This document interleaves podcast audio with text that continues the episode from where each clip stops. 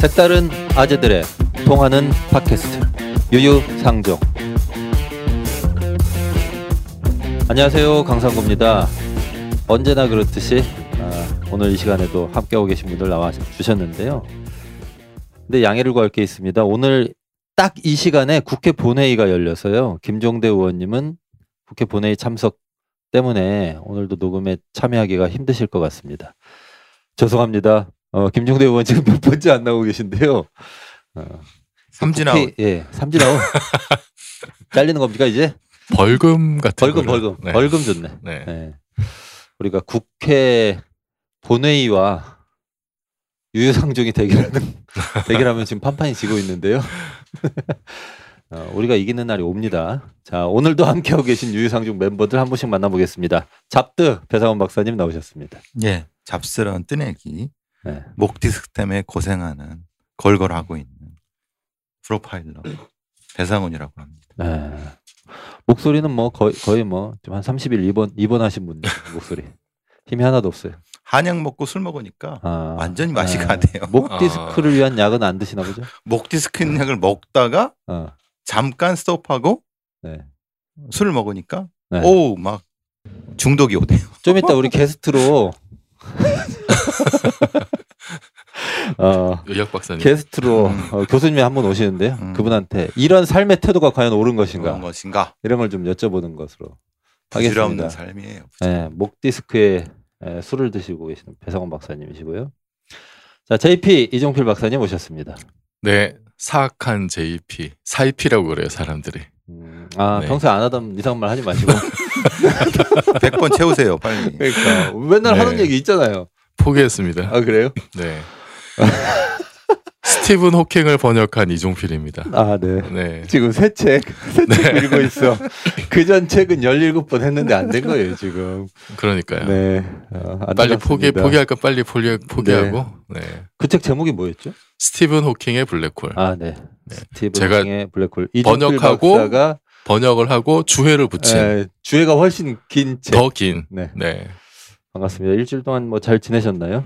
제가 최근에 이제 이사를 해서요. 아, 그렇죠. 네, 짐 정리하느라고 네. 아직 정리가 하나도 안 되고 있어요. 네. 끝이죠? 네. 집구석에 하자가 많더라고요. 어, 이 말도 정, 정리가 잘 안 되고 있어요 지금. 네. 네. 알겠습니다. 아 집구석에 하자가 많다고요? 네. 아, 10년도 알겠- 안된 아파트인데 아 배, 그렇군요. 배 관 조심하셔야 돼요. 네. 배관. 배관, 수도 배관. 네. 어, 그래도 자기 집이죠 이제? 그렇게 됐네요. 아 네. 축하드립니다. 난 절반은 은행 거죠 당연히. 음. 아니 뭐 그건 기본이고. 네. 네. 알겠습니다. 어, 배성원 박사님은 뭐 일주일 동안 목 디스크 말고 말고 이제 그 저기 그 재판 중계하고 음. 그 많이 나갈 때는 종편에 하루 다섯 개 나가고 보통 방송 노예라는 표현을 쓰죠. 아 네. 밤 9시도 나가고. 출연료를 막 쓸어 담으시는 거 아? 그렇진 않아요. 이게 네. 되게 염가 봉사 아. 10만 원. 아, 그래요. 한 시간에 아니야 20분에. 20분에 어, 10만 원. 네. 그 혹시 그거를 저기 그 상품권 같은 걸로 주지 않던가요? 그럼 죽었죠. 근데 아니 저는 않아요. 예전에 예전엔 어느 그랬는데 어느 있어요. 공중파에서 음. 최근까지도 그렇게 주더라고요. 네, 그런 데 있었어요. 어. 안 되죠 그러면. 안 되죠. 그러니까. 가만두면 안 돼요. 가만두면 안 되죠. 네. 목 디스크 환자한테 상품권이라고 말도 안 됩니다. 자, 알겠습니다. 이제 오늘 본격적으로 어, 오늘의 주제를 다뤄볼 건데요. 다루기 전에 이쯤에서 항상 하는 공지입니다. 프로그램에서 다뤘으면 하는 내용, 출연진들에게 하고 싶은 말 있으시면 언제든 댓글로 남겨주십시오. 특히 생활 속에서 궁금한 과학 관련 지식 질문해 주시면 충실하게 답하도록 하겠습니다. 저희가 사실은 청취자분들께서 어, 질문을 주신 게 여러 개가 있는데요. 오늘은 어, 주제를 선정하다 보니까 다루지를 못하게 돼서 다음 시간에 좀 충실히 다루겠습니다. 네, 질문은 쌓여가고 우리가 답할 것도 쌓여가고 있습니다. 자 그리고 프로그램 청취하신 후에 좋아요, 좋아요 눌러주시고 공유 버튼도 눌러서 많이 어, 공유해 주시면 감사드리겠습니다. 유유상종 18회 본격적으로 시작해 보겠습니다. 어, 유상정 애청자 여러분 반갑습니다. 아, 저는 대한민국 국민은 두 가지가 있다고 생각됩니다. 유상정을 듣는 분과 안 듣는 분. 듣는 분이 많아질수록 대한민국이 더 빨리 더 좋은 나라가 되리라는 저는 믿음을 갖고 있습니다. 앞으로 어, 유유상종 많이 들으면서 우리들끼리도 서로 간에 유유상종 해봅시다. 감사합니다. 최근 대한의사협회에서 문재인 케어 폐지를 위한 전쟁을 선포하면서 논란이 되고 있습니다. 의협에서 집단 행동까지 예고하고 갈등이 심화되고 있는 양상인데요. 관련해서 이야기를 해볼까 합니다. 그래서 초대 손님 한 분을 모셨습니다. 서울시립대 도시보건대학원 임준 교수님이십니다. 교수님 반갑습니다. 예, 반갑습니다. 아, 예. 어, 예. 우리 자 우리 교수님 세 분이 모이셨어요, 이제. 분위기, 서로- 분위기가 안 좋네요. 아, 분위기. 그렇죠. 아, 썩 재밌는 조합은 아닌 것 같아요. 네, 지금 막 서로 서로 싫어한다는 느낌이 막 들어. 네. 서로 그 전에 아는 사이셨습니까? 아, 저 처음 뵙습니다.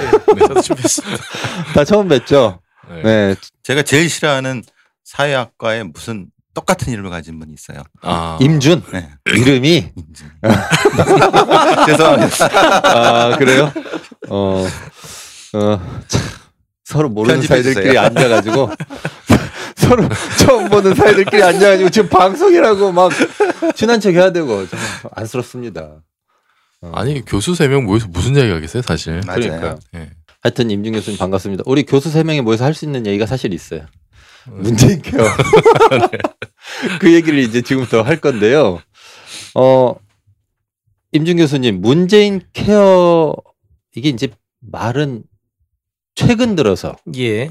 청와대의 역할이라기보다 의사협회의 역할 활약으로 어, 이 문재인 케어라는 말이 좀 많이 퍼졌어요. 그 핵심 내용이 뭡니까?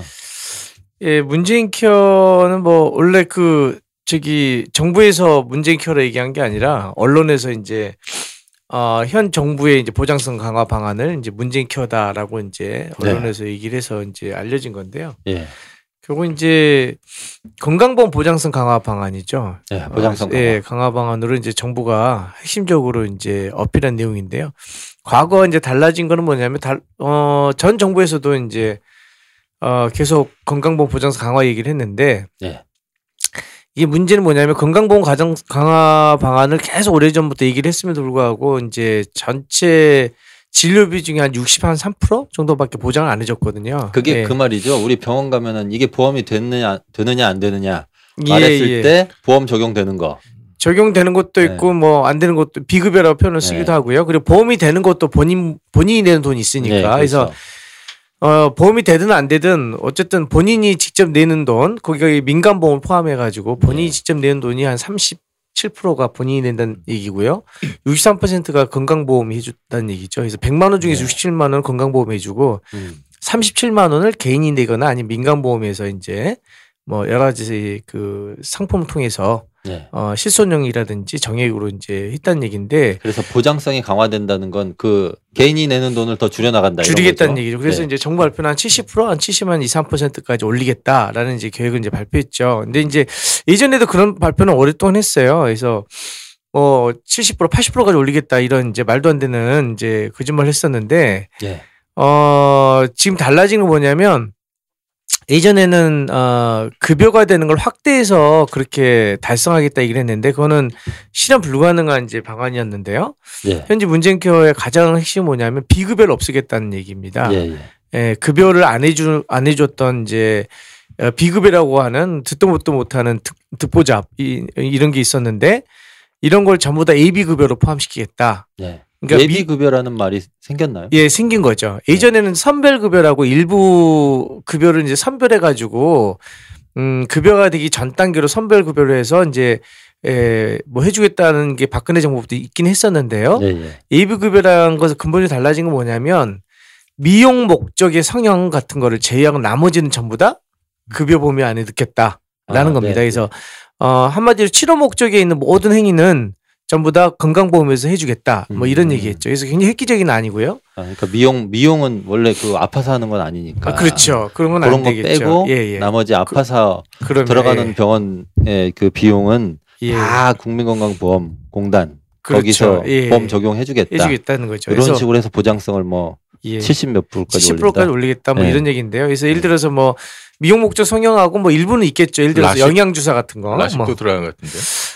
라식도 이제 그게 치료 목적이다라고 했을 경우에서는 그게 이제 미용 목적에 예를 들어서 안경을 안 쓰기 위해서 하는 뭐 그런 걸 하면 안 될 거로 생각이 들고 이제 굉장히 고도근시나 이런 네. 거는 이제 평가가 돼야 되겠죠. 그래서 아. 그런 거에 따라서 이제 달라질 건데 어쨌든 간에 치료 목적은 의학적 필요가 있으면 전부 다 어, 포함시키겠다. 아. 예, 이런 이제 내용이 되겠습니다. 좋은 거네요. 한의 이게 좋은 거죠. 한의학은 포함되나? 한의도 포함되죠. 그래서 한의학은 굉장히 찬성을 한 어, 거죠. 그래요? 예, 한의학이 아. 비급여가 많았는데 그러니까. 그것도 이제 뭐 예를 들어서 뭐 이렇게 보약으로 위주로 주는 거는 이제 안 되겠지만 보약 목적이 아니라 치료 목적으로 하는 것은 상당 부분 이제 포함되는 방향으로 가지 않을까. 그래서 한의학계에서는 예, 문재인 케어를 적극 찬성한 거죠. 제가 지금 목다 디스크. 비급여, 비급여예요? 비급여. 300만 원을 냈어. 어. 급여가 되면 뭘 하는데요? 막 MRI 목디스크? 찍고 막 그런 어, 디스크 때문에. 목 디스크. 네. 그렇죠. 오늘 치료 목적인데도 불구하고 안 그렇죠. 됐죠. 예. MRI가. 문재인 케어 찬성. 찬성. 예. 배상호 찬성. 의협과 전면전을 한번. 어떻게 할까요? 내 목 디스크 좀 나오겠다는데 그렇게 반대를 하고 말이야. 예. 사실은 어. 의협이 반대라고 보기도 어렵죠. 의협의 아 그렇습니까? 내심 이제 막 찬성한 사람도 꽤 있을 거라 보는데 네. 이제 현 대표가 그렇죠. 새 신임 회장이 된 사람이 이제 아주 적극적으로 이렇게 반대하는 걸 해서 그렇지. 아니 의사들이 예. 뽑은 거 아닙니까? 뽑았는데 여러 가지 의미가 있죠. 좀 이렇게 강성을 뽑으면 협상 과정이 좀 유리하지 아, 않을까. 협상용으로. 라고 이제 생각해서 뽑지 않았을까 생각하는데 네. 아주 잘못 뽑은 거죠. 아니고 결과적으로. 저는 그 결과를 보고 미국에서 트럼프를 뽑은 거랑 뭔가 좀 비슷한 면이 있지 않을까? 그렇죠. 그게 요즘에 최근에 보면 그런 사람들이 자주 뽑혀요. 네, 그게 원래 이제 속마음은 있는데 네. 우리가 문명 사회를 살다 보면은 드러내놓고 말은 못하는 얘기들 있잖아요. 깊은 속마음. 아 그렇죠. 근데 가끔 가다가 이제 그런 얘기를 막 하시는 분들도 있잖아요. 네. 트럼프 같은 네. 그 의협 그 의장 대신 그분도 이제 평소에 그런 주장을 많이 하셨던 분인데 음. 그게 말하자면은 의사분들의 잠재된 어떤 속에 있는 내용들을 대신 얘기해주는 그런 뭐 다 그럴까요? 그런 면도 있지만 제가 봤을 때는 조금 다른 면이 있는 네, 게 네. 최그 현 회장 같은 경우 뽑힌 사람 같은 경우에서는 지금까지 의협 활동했다기보다는 정치 활동을 했지 정치 활동 않습니까? 예, 태극기 일베로 포함돼 대표된 아주 극우적인 활동을 했는데 아주 강직한 분이시더라고요. 예. 주장을 근데, 보니까. 근데 이제 네. 그게 아마 의협 회장이 된 목적이 의사들의 이해를 대변하여서 살려는 게 아니라 저기 구치소에 계신 분을 구하기 위해서 의협 회장이 되지 아. 않았을까라는 아, 네. 503호. 합리적 의심을 좀 해보, 아, 해보게 네. 되는데요. 요- 네. 이전에 그 신모하는 분처럼 정치권 지출도 생각하시나 보죠? 그럴 음. 가능성도 있지, 음. 있지 않겠어요. 그래서 그런 분은 이제 의협 의사협회 아마 도구로 사용한 거 아닌가라는 생각. 아. 그- 왜냐하면 음. 사실은 그 주장이 의사들의 이야기에 반하는 내용들이 많거든요. 음. 아. 아, 그거를 이제 좀 하나하나 예, 예, 좀, 그렇죠. 따, 좀 따져보죠. 어쨌든 이분은 의사협회 끝나면은 정치권 진출 한번 점쳐봅니다. 음. 네. 아주 저 우리 저 홍 모 대표 이런 분들이 눈여겨서 보고 계시지 않을까. 예. 좋아하실 것 같아요. 우리 당의 새싹이다. 음. 아, 자라난 새싹. 음. 무럭무럭 커라. 아, 근데 그러면 문재인 케어는 비급여를 단계적으로 급여화 시켜서 이게 근데 이제 완전한 급여 전 단계로 아까 예비 급여요? 뭐 이렇게 좀 예. 표현하셨는데 그렇게 해서 보, 보, 저 보장성을 강화하자 이런 내용이라는 건데 그러면 의사협회의 일부 대표? 아, 의사협회 대표. 있어요. 대표 공식 어, 대표죠. 그렇죠. 대표죠. 네. 네. 의사협회 대표를 중심으로 한 의협의 주장은 뭔가요? 이게 일단은 저기 예비급여를 전면 폐지하라 이런 얘기죠. 현 회장 새로 생기 새로 그러니까 한 예, 사람은 그, 저기 예. 뭐야 보험 협상을 안 적용하지 하겠 마라. 예, 협상 안 하겠다. 예. 아, 지금대로 가자는 건가요? 그렇죠. 지금 지금- 지금이 예, 좋다? 예. 근데 원래는 뭐 수가 현실화 이런 얘기도 하셨었잖아요. 그러니까 의협 전체가 그랬다는 게 아니라 의협 전체는 이제 협상파가 있으니까 아, 어, 일단은 현재 정부가 예비급여로 어, 하는 거를 이제 일방적으로 추진하지 말아라. 음. 그리고 충분하게 협상해라. 그리고 음. 어, 수가에 있어서의 어떤 뭐 이런 거를 따내기 위한 이제 전략일 수가 있겠죠. 강성이. 근데 이제 현 지금 신임 회장은 뭐 거의 하지 말자라는 주장인 음, 것 같아요. 아, 예, 예. 전체적으로 주장하는 게 그래서 협상 필요 없다라는 입장을 갖고 음. 있는 것 같고 그런 측면에서 이게 그런 방식의 협상이 결국은 협상파가 다수니까 네. 협상을 어떤 방식으로 하려고 하는 사람도 있을 테니까 그렇게 드러냈고 막 이렇게 예, 반대해서 협상력이 좋아지는지 그건 한번 생각해 봐야 되겠죠. 네. 예. 그러면은- 새, 새 회장님은 그 문재인 케어를 사회주의 의료 사회주의라고는 생소한 뭐 말씀을 하시네요. 음, 의료 그래서 사회주의. 아예 전면적으로 뭐 이제 반대하시는 거. 어. 근데 그 어, 그렇게 말하면 그 좋은 거 아니에요? 아니 사회주의 중에서도 좋은 거는 적극 아니 그러니까 좋을 것 원래 같은데. 저 북유럽이나 네. 이런데 유럽 네. 그저 사회민주주의하고 이런 사람들은 음. 자기를 사회주의라고 얘기하기도 해요. 그리고 그런. 사람들이 네. 무상의료도 하고 이런 건데. 근데 이분은 네. 이분은 이제 이념으로 더 그렇죠. 지우려고 예. 네, 그런 근데 말이죠. 우리가 북유럽 그 비교하기도 사실 창피한 거죠. 사실은. 아, 뭐 의료 사회주의라고 말하기도 어려울 정도로 이제 보험을 하는 나라는 대다수 나라가 이제 사회보험을 사회보험과 아니면 이제 NHS라고 그러는데 네. 영국이라든지 스웨덴이나 네. 북유럽식의 이제 NHS 국가가 주도하는 거죠. 그리고 이제 사회보험 나라가 좀반 정도 있는데 우리나라가 이제 사회보험에 해당되는 거 네, 아니겠습니까? 그렇죠. 근데 건강보험이. 그러니까 이제 최소한 뭐 국가가 국영으로 하는 거를 의료 사회주의도 한다면 그건 말이 안 되는 거고요. 네. 그러면 사회보험을 하는 나라는 대부분 나라가 사회보험 자본주의 국가 대부분 사회보험 하는데 의료 사회주의라는 것도 말이 안 되고 그러니까 그 사회보험을 제대로 하지 않는 뜻 그렇죠. 아닙니까? 지금 그리고 그 이거는. 사회보험 중에서 가장 우리나라 보장성이 낮거든요. 예. 네. 그렇기 네. 때문에 그거를 이제 70%가 사회보험 한 나라 중에서 거의 중이 중하위 정도 음. 되는 수준이기 때문에 굉장히 낮은 수준인데 네. 이거는 의료 사회주의라고 얘기하는 표현 자체가 아주 그러니까요. 음. 네. 말이 안 되는 주장이죠. 예. 예. 그, 뭐, 이제 궁금한 게 많은데, 다른 거 여쭤보기 전에, 아까 말씀하시는 중에 의료 숙가, 예. 아, 라는 표현을 하셨잖아요. 그 얘기를 청취자분들 위해서 짧게 좀 설명해 주시는 게 좋을 것 같아요. 숙 제가 예. 궁금했던 게 뭐 요즘은 그 뭐죠 산부인과에서 네. 아이를 받으면 숙가가 안 맞아서 뭐 이렇게 군을 예. 닫는다 이런 얘기 말씀하시면서 숙가 현실을 해야 된다 이런 거가 좋은 예가 될 것 같아 갖고요 뭐 이렇게 한번 그렇죠. 여쭤보는 거죠. 네. 예.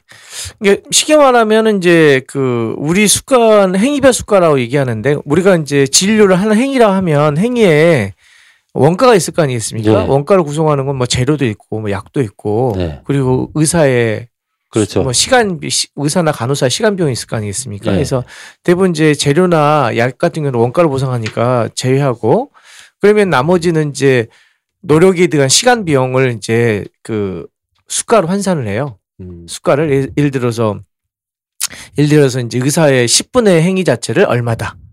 간호사의 어떤 간호 간호료 음. 간호 같은 경우 뭐- 예 그런 거를 이제 환산해 가지고 가격을 매기 매기거든요. 음, 가격을 매기고 그거를 숙가라는 표현으로 표현을 부르는 쓰는 거죠. 거죠. 예, 근데 예. 행위가 수없이 많으니까 수없이 예. 행위가 있지 않, 않겠습니까? 근데 이제 예를 들어서 어 산부인과에 어떤 분만 행위가 있다. 분만 행위에 수가가 있는데 그게 너무 터무니없이 수가가 낮다는 음. 얘기는 뭐냐면 실제 투입하는 시간 거기에 네. 사람이 투입될 거 아니겠습니까? 의사도 예. 투입되고 거기에 투입하는 시간에 비해서 원가가 낮게 설정돼 있다. 음. 라는 얘기거든요. 그러면은 논리적으로 이상하잖아요? 그러면 다 망해야 정상인데 음. 어떻게 그 행위를 했는데 원가 이하로 줬으면 다 망해야 되잖아요. 근데 이게 어떻게 망하지 않았을까 궁금한데 음. 그거를 이제 지금까지 어떻게 얘기를 하냐면 뭐 맞고 틀린 거는 좀 평가를 해봐야 되지만 어쨌든 어, 급여에 해당되는 건 원가보다 좀 낮게 줬다. 그러면은 의, 저기 병원 같은 경우에서는 먹고 살아야 되니까 급여가 안 되는 비급여를 뻥튀기했다 이거죠. 음, 그러니까 건강보험에서 급여로 그렇죠. 돼 있는 것들은 원가가. 의사가 그 행위를 하- 치료 행위를 하면 거기에 해당하는 그 그러니까 수가로 표현되는 그 돈이 공, 공단에서 가는 그저 지급되는 그치, 거죠. 예, 지급되는 병원에. 거죠. 예, 예, 그래서 그 돈을 가지고 병원을 운영하는 거죠 말하자면. 예, 예. 환자가 자기 돈 낸 거하고 합쳐가지고 예, 예. 그런 거죠. 근데 그게 그, 나- 그 낮으니까 액수가 낮게 책정돼 있어서 병원에서는 예. 그거를 보전하기 위해서 비급여로 그렇죠 올렸다. 했다, 예, 이 예. 얘기 말씀. 공단에서 돈 조금 오니까 예. 예. 어, 비급여 로 해가지고 보험이 돈, 되지 어, 않는, 보험 안 되는 예, 예. 어, 다른 뭐 치료라든가 시술들, 약이라든가, 약. 예, 예. 예. 그런 걸 해갖고 병원이 저 돈 좀 벌어서 지금까지 유지했다 이런 말이죠. 유지했다는 얘기죠. 예, 예. 근데 이게 이제 뭐 시민단체는 좀 반대하는 뭐 그게 맞느냐 틀리냐 debate가 있지만 예. 사실은 객관적인 팩트는 뭐냐면 그게 원가냐 아니냐는 좀 debate가 있을 수 있죠. 왜냐면 네. 의사들 임금 자체가 높잖아요. 예, 그러니까 그렇죠. 그걸 가지고 원가가 높으니 낮느냐 말하는 거 자체가 틀린 거 아니냐 이런 주장이 음. 있는데 의사들의 임금 이런 거를 이제 객관적인 팩트로 생각하고 인정하고 그러면은 보면 급여가 어, 좀 낮게 설정돼 있고 비급여는 굉장히 높게 설정돼 있는 거는 객관적 사실이죠. 아 그렇군요. 그래서 이제 문재인 케어는 어떻게 보면 수가의 정상화를 할 수 있어요. 아, 그래요? 이거를 전부 다 급여 보험에 포함시켰다고 그랬잖아요. 예. 그러면서 이제 어, 원가 플러스 알파로 참 모든 행위를 비슷하게 주겠다 이런 거거든요. 그래서 급여는 좀 올려서 원가 아. 플러스 알파로 주고 비급여는 내려갈 거 아니겠습니까? 예. 그래서 원가 플러스 알파로. 그래서 음. 어떤 행위를 한다 해가지고 손해되고 음. 이익되는 게 아니라 원가 플러스 알파. 예, 알파라는 것은 이제 이익이겠죠. 어, 이렇게 주겠다라는 게 이제 정부 방침이기 때문에 수가의 정상화다라고 이제 음. 얘기할 수 있는 거죠. 그러면은 과거에 급여에 해당했었던 항목들이 수가가 올라간다는 얘기잖아요. 그렇죠. 예. 보험료가 좀 올라가나요? 그러면? 그렇지는 않고요. 왜냐하면은 않고요. 어 지금 당장 보험료는 올라가지 않죠. 이제 장기적으로는 어떻게 될지 모르겠지만 일단 네. 비급여가 급여로 됐기 때문에 당연히 건강보험 재정은 늘어날 수밖에 없고 그래서 지금 충당하는 거는 뭐냐면 두 가지를 정부가 얘기를 했었는데 정부가 얘기한 거는 이제 지금 돈이 많이 남잖아요. 건보 재정이 흑자분을 그걸로 사용하겠다. 그래 플러스 어 그 보험료를 납부하는데 좀 저기 그 정의롭지 못하게 납부를 하고 있었어요. 지금까지는 아, 네. 예, 어떤 거냐면은 소득이 있지만 어, 월급을 받고 이제 다른 임대 소득 있는 사람은 월급 소득만 보험료를 냈단 말이죠. 파악이 안 아, 됐죠. 네. 예. 근데 이제는 임대 소득 이런 걸 다 파악해 가지고 어, 보험료를 내겠다. 그러면 이제 보험료가 올라간 효과가 있겠죠. 그래서 그렇겠네요. 그런 식으로 해서 이제 재원을 도다, 조달하겠다 얘기는 했지만 결국은 보험료는 이제 한 장기적으로는 올라가야 그렇죠. 되지 예. 않을까. 아, 옛날에 아, 그 지금도 문제가 되는 거는 한 100억대 자산가인데 네. 아들로 돼 있어갖고. 예, 예. 차사 한 푼도 안 내고. 한번 안 내는 거죠. 이런 거는 안 된다. 대표적으로 MB가 그랬잖아요. 그렇죠. 아, 아, MB. 그래서 목 디스크가 안 나는 거야 이게. 지금. 아, 내, 내, 아, 내 죄송합니다. 한의학비, 내 한의학비. 그러니까요. 어쨌든 지금 뭐 저희 아. 감옥에 잘 계시니까. 네, 잘 그래요. 아무튼 그래서 이게 제가 얘기를 들어보니까 그러면 급여 쪽의 수가는 좀 올라갔고 비급여로 뭐 그동안에 병원에서 돈을 좀 번 건 있을 수 있지만 요거는 어 저 건강보험이 적용 어 하는 방식으로 개선을 하면 그건 환자들한테 좋은 거고 이런데 그렇죠. 수가도 내려가고. 네, 그리고 예. 이게 예. 특별히 병원한테 그러니까 수가가 정상화되면 예. 어 손해 보는 짓을 하라 이런 건 아닐 것 같은데요. 근데 그건 좀 그렇죠. 차이가 있는 거는 네. 병원 옆에랑 의사 옆에는 다르지 않나요? 그렇죠. 다르죠. 네. 예. 아. 병원은 이제 병원 옆에는 지금 반세를 안 하고 있어요. 아 그렇죠. 예. 그렇죠.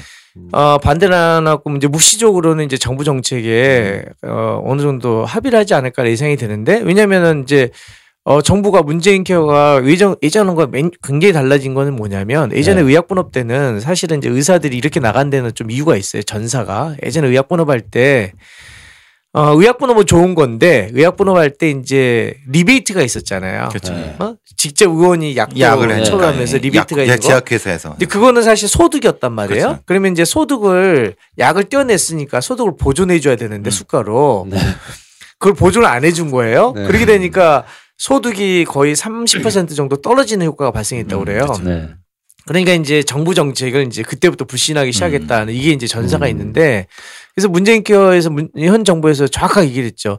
이거에 대해서 수가에 떨어진 거라든지 어 수가 문제는 조정을 해 하면서 수가 네. 조정해서 결국은 병원이라든지 의료 제공자가 손해 보는 일을 하지 않겠다.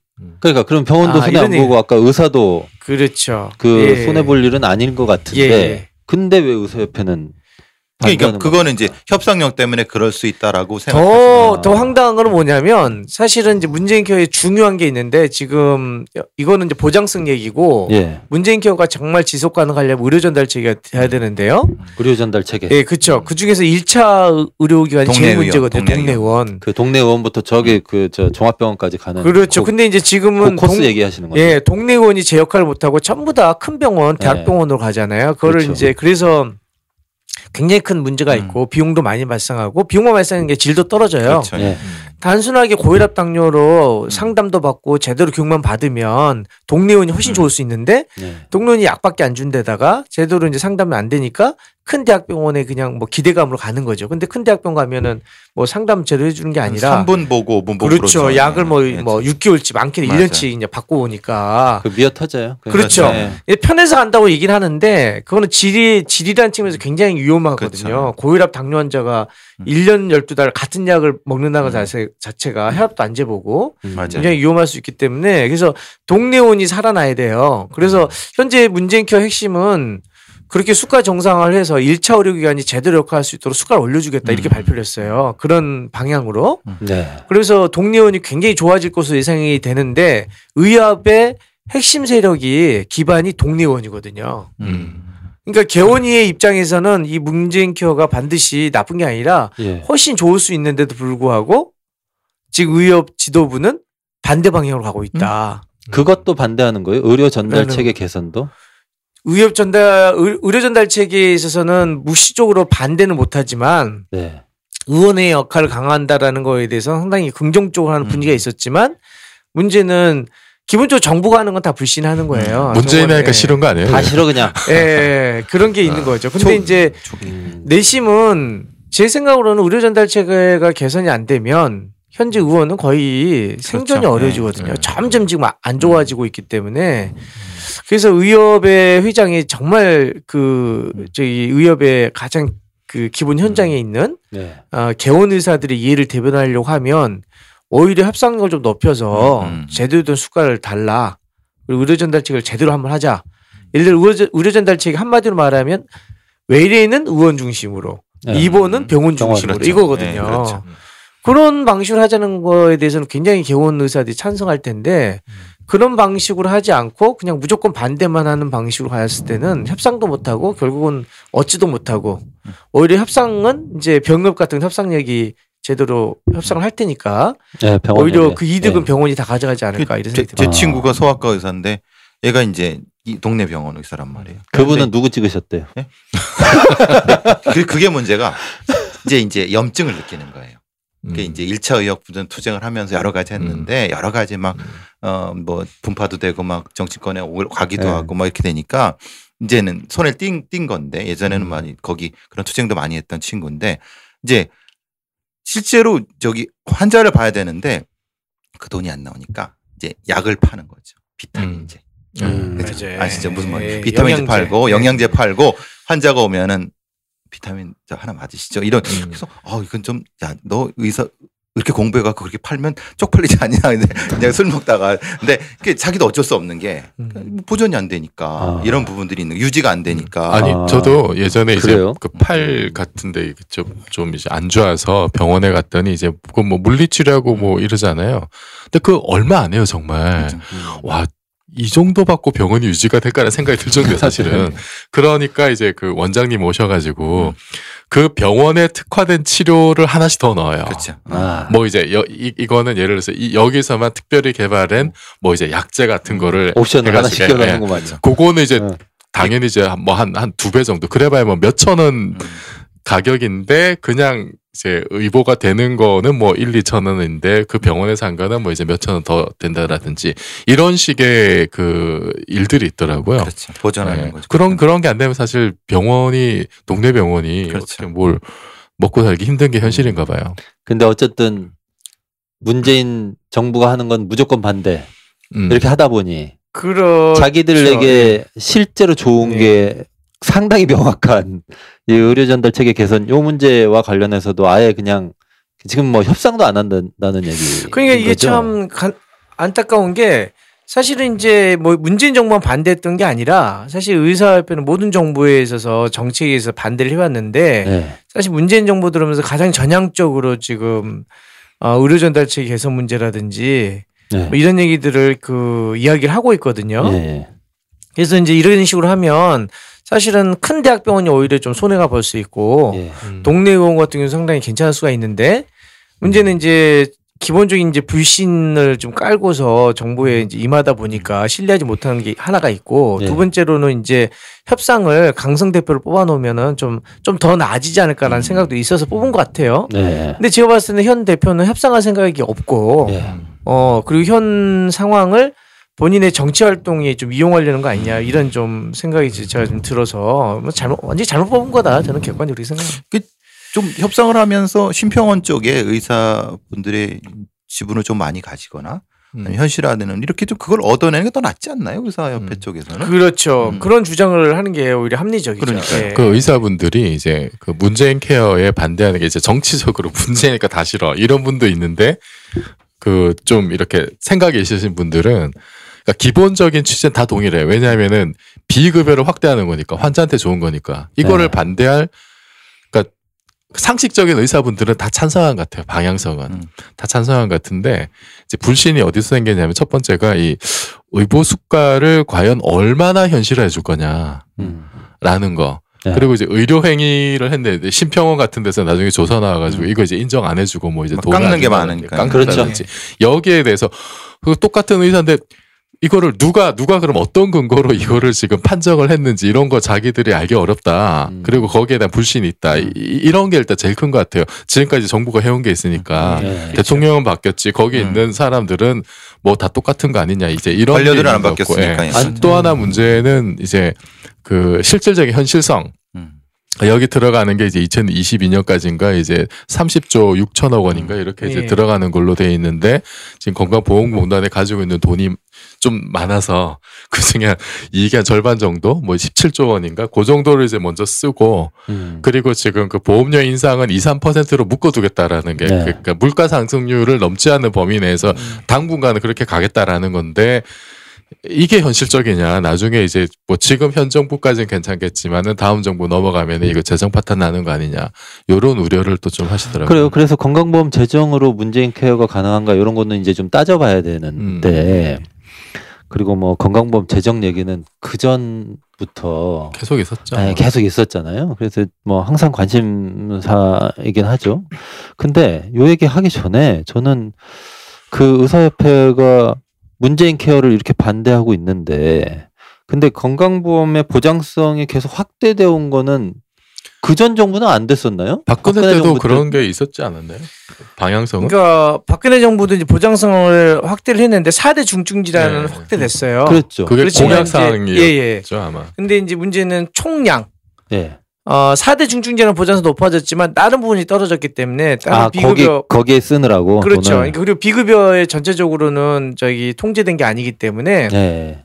결과적으로 총 진료비에 있어서 보장률, 네. 보장률은 그렇게 올라간 건 아, 아, 니죠 예. 그래도 어 최대 최대집 회장 예, 이분이 일관성이 있는 분이셨으면 박근혜 정부 때는 4대 중증 질환 보장성 강화에 반대하고 막 이렇게 하셨어야 되는 거 아닌가 그렇죠. 이런 느낌이 드네요. 예, 맞습니다. 왜냐하면 네. 예비급여라는 거 아까 제가 얘기한 것처럼 박, 박근혜 정부 때도 선별급여 얘기를 했었고 예.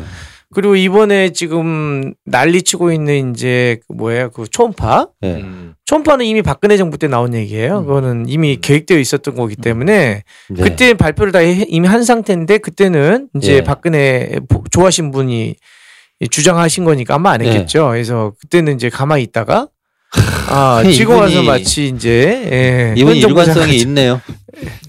일관성이 있어. 이런 예, 분 그런 일관성이 있는 겁니다. 일관성이 있죠. 예. 예, 아 알겠습니다. 아니 근데 그 선택 진료비 있잖아요. 예. 그 요즘도 받나요? 선택 진료비 이제 없어 없어졌죠. 없어졌죠. 특진요. 예. 그러니까 특진료 그거 없어졌죠. 예, 없어졌죠. 예. 없어졌죠. 그 최근에 없어지지 않았나요? 그렇죠. 작년에 그것도 에, 에, 저기 박근혜 정부 때 없었죠. 그죠? 예, 예. 박근혜 정부가 뭐 아무것도 안 한 건 아니네요. 그러니까 예전에 보면 선택 진료비 이런 거 예. 그다음에 저 뭡니까 그 한 명이나 두 명 들어가는 입원실 네. 그 뭐 부르는 용어가 있었는데요. 그 뭐였죠? 예, 특- 예, 상급병실로. 상- 예, 상급병실. 예, 뭐 그런 게 문제라고 저희가 급여가 확대돼도 그런 것들이 있어서 여전히 돈 들어가는 게 많다 이렇게 비판하고 그랬었거든요 당에서 예. 근데 뭐 선택 진료비 같은 것도 없어지고 요런 말하자면 건강보험 이 체계가 점점 좋아지고 있는 상황은 문재인 정부 들어서 갑자기 막 발생한 게 아니라 그- 그리고 또 뭐 정부가 처음부터 끝까지 다 하는 게 아니고 이 뭐 사회 운동이라든가 시민들이라든가 이런 그렇죠. 분들이 예. 참여하면서 정부가 성격이 좀 그래도 나아질 건 조금씩 나아지는 경우도 있잖아요. 근데 그럼요. 그게 예. 저번 그 대선 음. 때 예. 사실은 그 문재인 박근혜 두 후- 후보 그 이제 2012년에요. 그때 이미 사실은 그 복지 경쟁을 어느 정도 좀 했었잖아요, 사실은. 그리고 아, 그때 그러면 그때 그 그 TV 토론 때 쟁점이 됐던 게 이제 그 뭐 중증 사대 질환 이제 네. 여기에 어느 어느 게 포함이 되냐 안 되냐 재원 문제 어떻게 하느냐 그게 전 국민적인 관심사였던 만큼 사회 전체가 박근혜 정부냐 문재인 정부냐를 떠나서 그렇게 지금 의료 체계에서는 보장성을 확대하고 급여를 줄여 비급여를 줄여 나가는 이제 그런 방향으로 어떤 그 합의가 어느 정도 있었던 것 같아요. 그리고. 음. 뭐 그게 이제 얼마나 진정성했느냐는 좀 별개의 문제겠지만 이제 그 큰 흐름 속에서 박근혜 정부 내에서 이제 좀 비읍하짐했던 것들도 있고 이제 완전히 없던 걸 새로 하는 건 아닌 것 같아요 지금 문재인 케어가 예, 맞습니다. 예, 새로 하는 건 아니죠. 계속 주장했던 내용들이고 네. 네. 어느 정도는 지금 계획서에 있었지만 이제 차이가 나는 거는 이제 확실한 거는 이제 일부 선별급여만 비급여를 급여하는 게 아니라 모든, 모든 거를 네. 하겠다라는 이제 전향적인 이제 제- 조치가 제대로 있죠. 한번 해보자라는 예, 예. 의미인 것 같아요. 그런 의미로 봐야 되죠. 네, 알겠습니다. 이제 돈 얘기 좀 해보죠. 음. 건강보험 재정 아까 얘기 조금 하다 예. 말았는데, 어, 예전에 우리 저, 특히 이제 그쪽 보건의료 쪽 활동하시는 분들 가운데는 이 건강보험 어, 재정을 좀 늘려야 되고 그렇게 하기 위해서는 보험료 더 내야 된다 뭐 이런 예. 운동도 있고 그랬잖아요. 하나로 운동했었죠. 예, 건강보험 예. 하나로 운동했었잖아요. 근데 건강보험 재정 자체가 좀 확대가 된 건가요? 지금 최근에? 건강보험 재정은 계속 늘어나고 있죠. 네. 예, 늘어나고 있는 이유는 여러 가지 이유가 있는데 임금이 올라가잖아요. 그렇죠. 예, 총 이제 우리가 GDP 가 올라가니까 당연히 건강보험료 총 재정 올라가는 예. 거고요. 이제 이제 앞으로는 줄어들 수도 있죠. 인구 절벽이 발생하면 뭐 20년, 네네. 30년 후는 줄어들 수 있지만 어쨌든 간에 올라가는 거는 확실하고요. GDP가 올라가는 만큼. 만큼 올라가겠죠. 그리고 이제 또 한 가지는 이제 아까 얘기한 것처럼 그 저기 소득 있는데도 안 내신 분들을 음. 제대로 부가체계를 개편하면 좀 더 재정이 좋아지겠죠. 음. 그럼에도 불구하고 재정이 부족할 거냐? 네. 부족하죠. 어. 근데 이제 정확히 말하면 재정이 파탄한다 이거는 정확한 얘기는 아닌 것 같아요. 네. 왜냐하면 이게 일반적인 연금하고 이거는 좀 다른 성격인데 연금은 저축형 성격이 좀 강하잖아요. 그렇죠. 네. 미래에 사용할 음. 걸 지금 지금 뭐야 저축하는 개념인데 적립식 뭐 이런 거. 적립식이죠. 네. 물론 약간 이제 부가식도 좀 네. 포함시킨다 하지만 기본적인 적립형으로 갖고 있기 때문에 근데 이제 이건 뭐냐면 건강보험은 1년 쓸 거를 1년 모으는 거예요. 그러니까 그에 걷어가지고 그에 쓰는. 그렇죠. 네. 그러면 이제 내년에 적게 걷어가지고 많이 발생했어. 그럼 적자겠죠. 그럼 내후년에 많이 걷으면 되는 거예요. 네. 사실은. 그러면 어, 이제 뭔가 좀 간다는 것 같아요. 예, 그러면 간단한 이게 거예요. 사실. 굉장히 심각한 문제. 파탄이라는 말을 쓰면 안 되는 예, 거죠. 파타이는 말은 말씀. 적합, 네. 적합한 편이 아닌 거죠. 미래 얘기가 아니기 때문에 대부분 1년 단위 계산되는 거기 때문에 네. 대신에 그거를 버퍼를 하기 위해서 음. 이제 예를 들면 10% 20% 정도의 여유분을 이제 그렇죠. 남겨놓는다는 개념인데 네. 그러면 이제 계속 보험료는 오를 거냐. 네.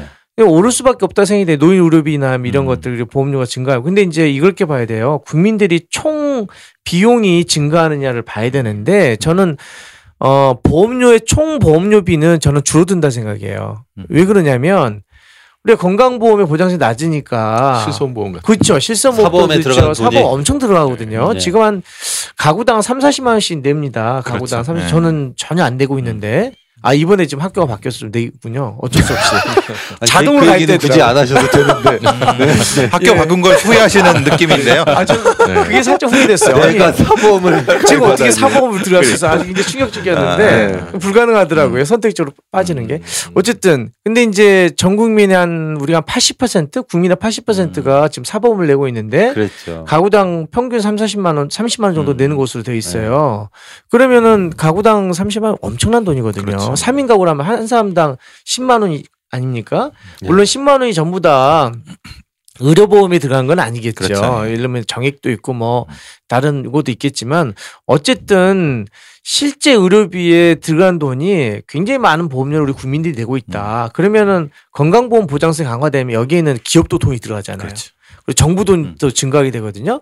따라서 실제 국민들이 부담하는 보험료, 총 보험료는 훨씬 줄어드는 겁니다. 그래서 결국은 이는 건강보험 보장성 강화에 건강보험 재정이 증가하고 음. 보험료가 인상하더라도 실제 국민들의 어, 보험료, 호주머니 나가는 돈은 줄어든다. 아, 그래서 가처분 소득이 증가한다. 네. 이렇게 돈 그런- 들어가는 그런데 구석이 두 군데였다가 한 그런데 군데로 사보험사들은 싫어하겠네. 싫어하죠. 네. 예. 우리가 과잉고로 보험사가 너무. 커졌어요. 예. 네. 거기에 이제 이해관계가 있죠. 음, 예. 그래서 노동 측면에서는 이동이 발생해요. 왜냐하면은 어, 이게 건강보험 보장성 강화되면 사보험 쪽에 노동 시장이 줄어들 거 아니겠습니까? 그렇죠. 그리고 이제 건강보험 보장성 강화가 되면 어떤 효과가 있냐면 여기에 노동 인력이 증가하게 돼요. 그렇죠. 음. 왜냐하면 쓸데없는 약이라든지 지금 정부도 그렇게 음. 썼는데 약이나 재료, 검사 비용을 가급적인 기술력, 사람으로 음. 이게 휴먼 서비스, 사회 그렇죠. 서비스의 성격이죠. 그러면 여기에 노동 시장이 새로 음. 많이 확장될 거예요. 10만 명, 네. 20만 명. 그렇죠. 그러면 이제 사보험 쪽에 있는 노동 시장이 이쪽으로 이전하는 효과가 이- 발생하겠죠. 음. 근데 이제 자본 입장에 있어서는 싫어하겠죠. 그렇죠. 보험 자본이 네. 굉장히 수익률이 떨어지는 되니까. 예. 건 형태가 되니까. 그렇겠네요. 음. 음. 저는 잠깐 네. 딴 여쭤볼 게 하나 있어. 아 이거 얼마든지 말씀하시죠. 목 디스크인데. 교수님 요번에 예, 그. 조금 그, 그 이제 논란이 됐던 게 하나가 이대 목동포용 사태에서 예. 그 저도 이제 서울대병원에서 일을 했었지만 원내 감염 문제에 그것을 수가를 보존해주지 않으니까 뭐 이렇게 했다고 하는 사람들이 있거든요. 음. 그게 맞는 얘기인가요? 그러니까 이제 말하자면 이 사람들이 뭐 음. 주사제를 하나를 쓸 거를 이렇게 네 개를 음. 꽂고 네 개를 신청을 해갖고 그러니까 왜 그러냐 그랬더니 아니 보존 안 해주니까 우리가 이렇게 했다라고 벽- 목동병원 쪽에서 그런 얘기를 하잖아요. 음. 그럼 저는 변명이라고 생각하지만 또 음. 그렇게 안 하는 사람도 있는 것 같고. 국가에서는 아니 그게 아니라고 또뭐 네, 해명하더라고요. 그렇게 됐는데 네. 근데 어떤 요인은 분명히 있을 것 같긴 해요. 그래서 교수님 생각이 어떠신지. 그건 아니라 봅니다. 왜냐면은 이제 다른 수가는 좀 낮았지만 신생아에서 최근에 신생아 중환자실에 관련돼서 이제 사회적인 어떤 여론이라든지. 이라든지 그 필요성이 커졌기 때문에 그 부분에 있어서는 정부가 시설 지원도 많이 하고 수가들을 보상하기 위해서 상당히 노력한 것으로 알고 있기 때문에 네. 어 그게 정말 어 적자냐라는 것은 판단해 봐야 될 것 같은데 아, 그러면 이제 딴타 병원도 이제 비슷한 사례가 발생해야 되잖아요. 근데 조사해 보면 상당히 이대 목동병원에서 발생하는 문제의 성향이 상당히 있다. 음, 음. 왜냐하면 관행 적으로 그러니까 시스템이 제대로만 작동하면 그런 일이 발생하지 않을 텐데 음. 수십 년 동안 관행적으로 해왔던 부분도 그대로 사용했다는 거죠 이대가. 그래서 그거는 이제 어 신생아 시에서의 어떤 새로운 변화라든 시스템들을 바꾸지 못했던 후진적인 시스템 문제 이게 더 이대 목동병원의 더 큰 문제이지. 그렇습니다. 예, 예. 이 다른 거 를 얘기하는 거는 좀 너무 과도한 해석 아닌가. 그러니까 이제 말하자면 그렇게 그쪽에서 그렇게 변명을 해야 되니까 예, 예. 그러니까 그쪽에서 변명해야 되는 정확한 그거는 이제 내용이 왜, 왜- 왜 우리만 갖고 그랬느냐 예. 다른 병원도 다 똑같다 이렇게 얘기를 하는 다른 거죠. 병원은 실제 조사해 보니 그렇지 않다는 예, 거예요. 예, 그러니까 변명이라는 거죠. 이게 변명이라는 거죠. 그 수가도 그렇게 신생아 쪽은 이전에는 낮은 건 맞아요. 네. 이전은 상당히 낮았고 그래서 그러니까 이제 어 한마디로 수학과는 안 갔거든요. 근데 음. 최근에 달라졌습니다. 수학과 쪽에 예. 어 상당히 수가가 올라가면서 네. 어 오히려 수학과 의사를 구하지 못하는. 음. 음. 왜냐하면 수가 올라왔는데 의사를 구해야 되는데 그 의사가 없는 거예요. 아. 양성이 안 됐기 때문에. 그죠 이미 아. 그 공백이 있었 예, 뭐 중간에 그렇죠. 공백이 예. 있는 거죠. 그래서 그래서 수가 문제는 아니다. 근데 네. 거기를 예를 들면 양질의 뭐 의사를 확보한 게 실패했다거나 그 이대병원이 음. 정확한 거는 이제 평가를 해봐야 되겠지만 이제 그런 것들로 봐야 되지 않을까. 음, 알겠습니다.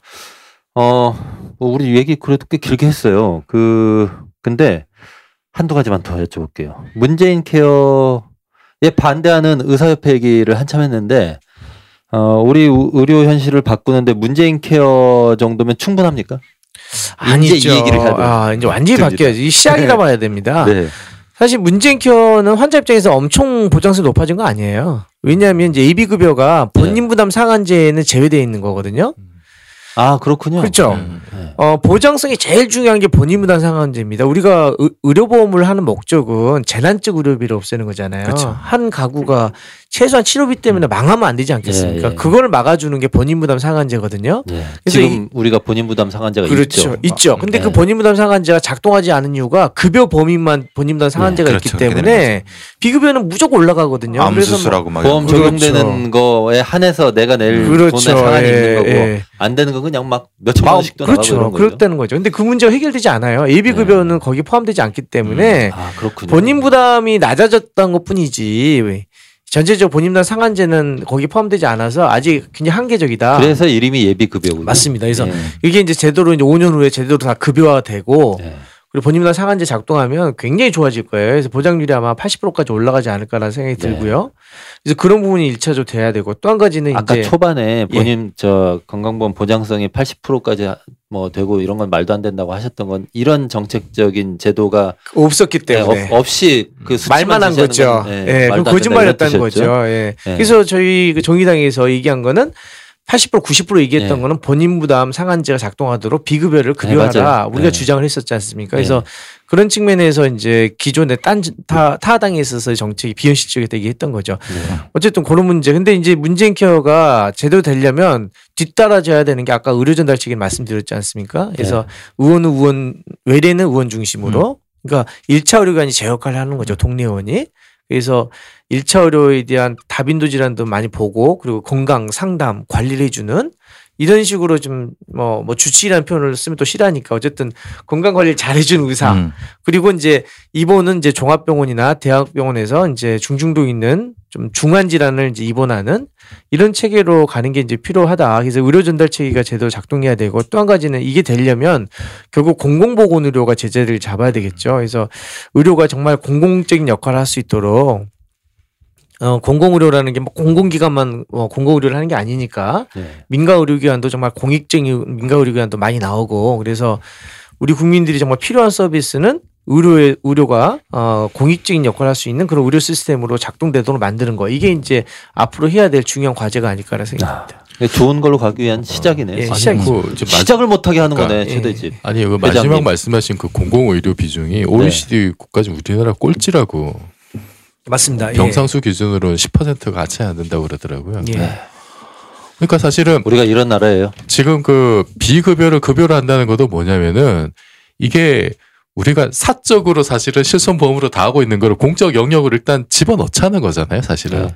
근데 맞습니다. 예. 이게 그렇게 되면 당연히 이제 그 보험료 압박이 이제 있을 수밖에 없는데 근데 사람들이 그거를 꺼려하는 이유는 정부하고 국민 간의 신뢰가 없어서 그런 것 같아요. 맞습니다. 예. 내가 내가 지금 다른 데 들어가는 돈을 아끼는 대신에 국 그거 그거 조금 이제 뭐 의료 보험료가 조금 오른다더라도 다른 데 쓰는 돈을 아낄 수 있고 그러 그래서 전체적으로 의료 보장이 높아진다면은 그걸 싫어하는 사람 누가 있겠어요.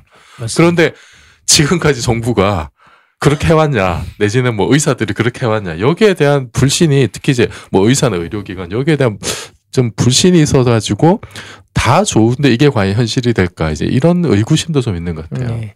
그래서 저는 그 뭐 현 정부가 잘돼뭐뭐 뭐 당은 다르지만 네. 어쨌든 간에 현 정부의 현 문재인 대통령의 지지율이 굉장히 높지 않습니까? 네. 신뢰도가 높, 네. 높다는 얘기잖아요. 그래서 그리고 적폐청산에 대해서 국민들이 많, 많은 분이 동의하고 있고 보건의료도 그렇게 좀 봐야 될 필요가 있다. 일종의 적폐라고 볼 수 있을 것 같고 그래서 이걸 정상화하는 데 있어서 지금 완벽하게 뭘 바뀌지는 않지만 음. 현 정부가 그걸 추진하는데 상당히 의미 있는 진전은 올수 있지 네, 않을까 이런 생각이 듭니다. 그리고 그 다음 부분은 이제 당연히 이제 정의당에서 완성시키는 방향으로 가야 되지 않을까. 네.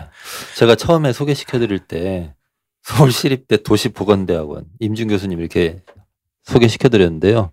막 당은 다르지만 이러니까 음. 정의당 사람이라는 게 그냥 들켜버렸어요. 아, 그래서 얘기 안 해야 되니까? 그 얘기를 안 하고 쭉 하고 있었는데 우리 당 네, 음, 당은 다르고 막 아까 우리 당 공약이 막 이렇게 하시면서 어, 정의당이시군요. 예, 정의당입니다. 네, 예. 뭘 하시나요 당에서? 뭐 건강정치위원회에서 이제 위원으로. 아, 아, 그러시구나. 네. 딱 보니까 좋은 분 같았잖아요 아까. 네. 아, 우리 당이라서 그래. 인상이 좋으시더라고요. 아, 네. 네. 뭐 우리 당이라고 다 그런 건 아니지만 간사합니다. 그래도 저는 정의당과 아무런 상관이 없는 사람입니다. 아 그래요? 네. 그래서 인상이 그래도 좋은 거죠. 더불어민주당 뭐, 무슨 특보라며 그 문재인 대통령 뭐 선보에 뭐 특보래. 였어요 아, 이분이 진짜 문제. 문재인 충격적이죠? 네, 과기 특보를 어. 네. 그 당에서 이런 분도 받아주시나 저, 저는 이런 어용. 어용지 시근으로 살기로 이미 작정을 했습니다. 저는 네. 나라나 걱정하세요. 나라를 걱정하니까 어용지 시근이 되겠다는 자. 거죠. 네.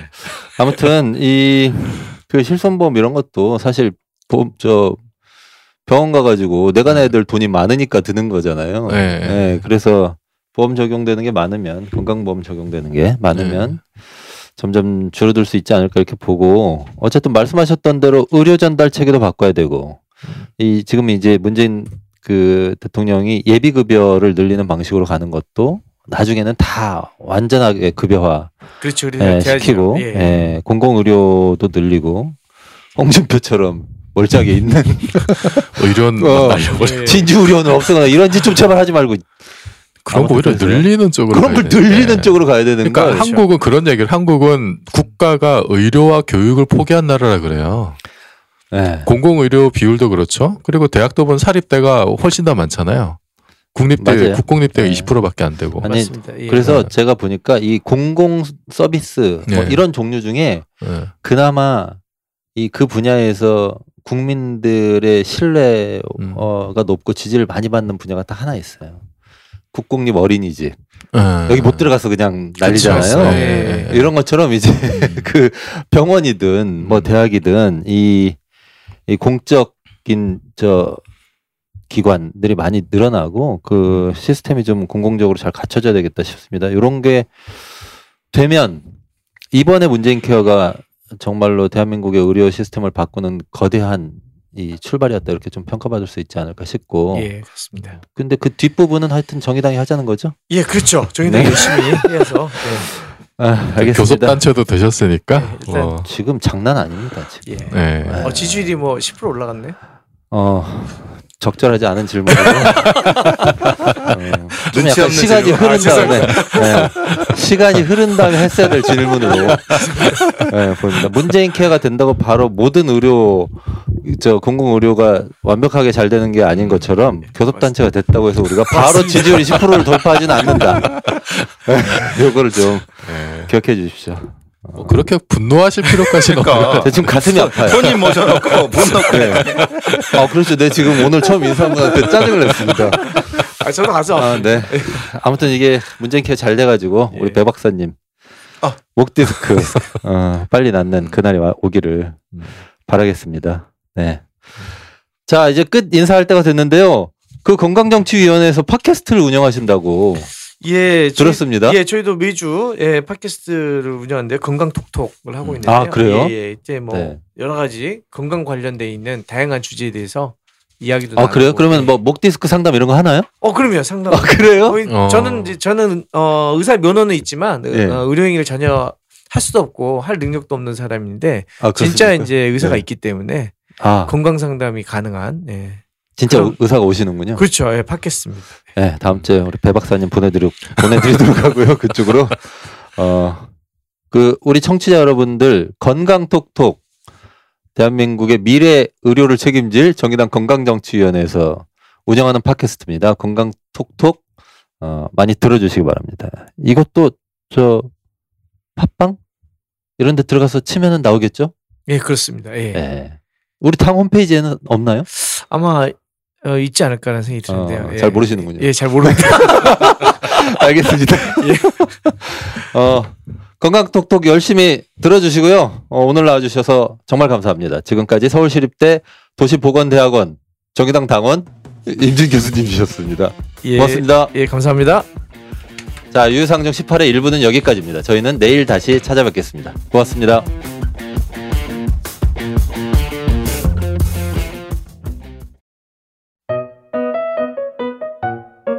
워킹맘은 눈치 안 받고 일할 수 있게, 동물은 의료보험 혜택 받을 수 있게, 성소수자는 당당히 사랑할 수 있게, 청년은 등록금 걱정 없이 공부할 수 있게, 농민은 기본소득 보장될 수 있게, 비정규직은 차별받지 않고 일할 수 있게, 정의당이 꿈꾸는 세상입니다.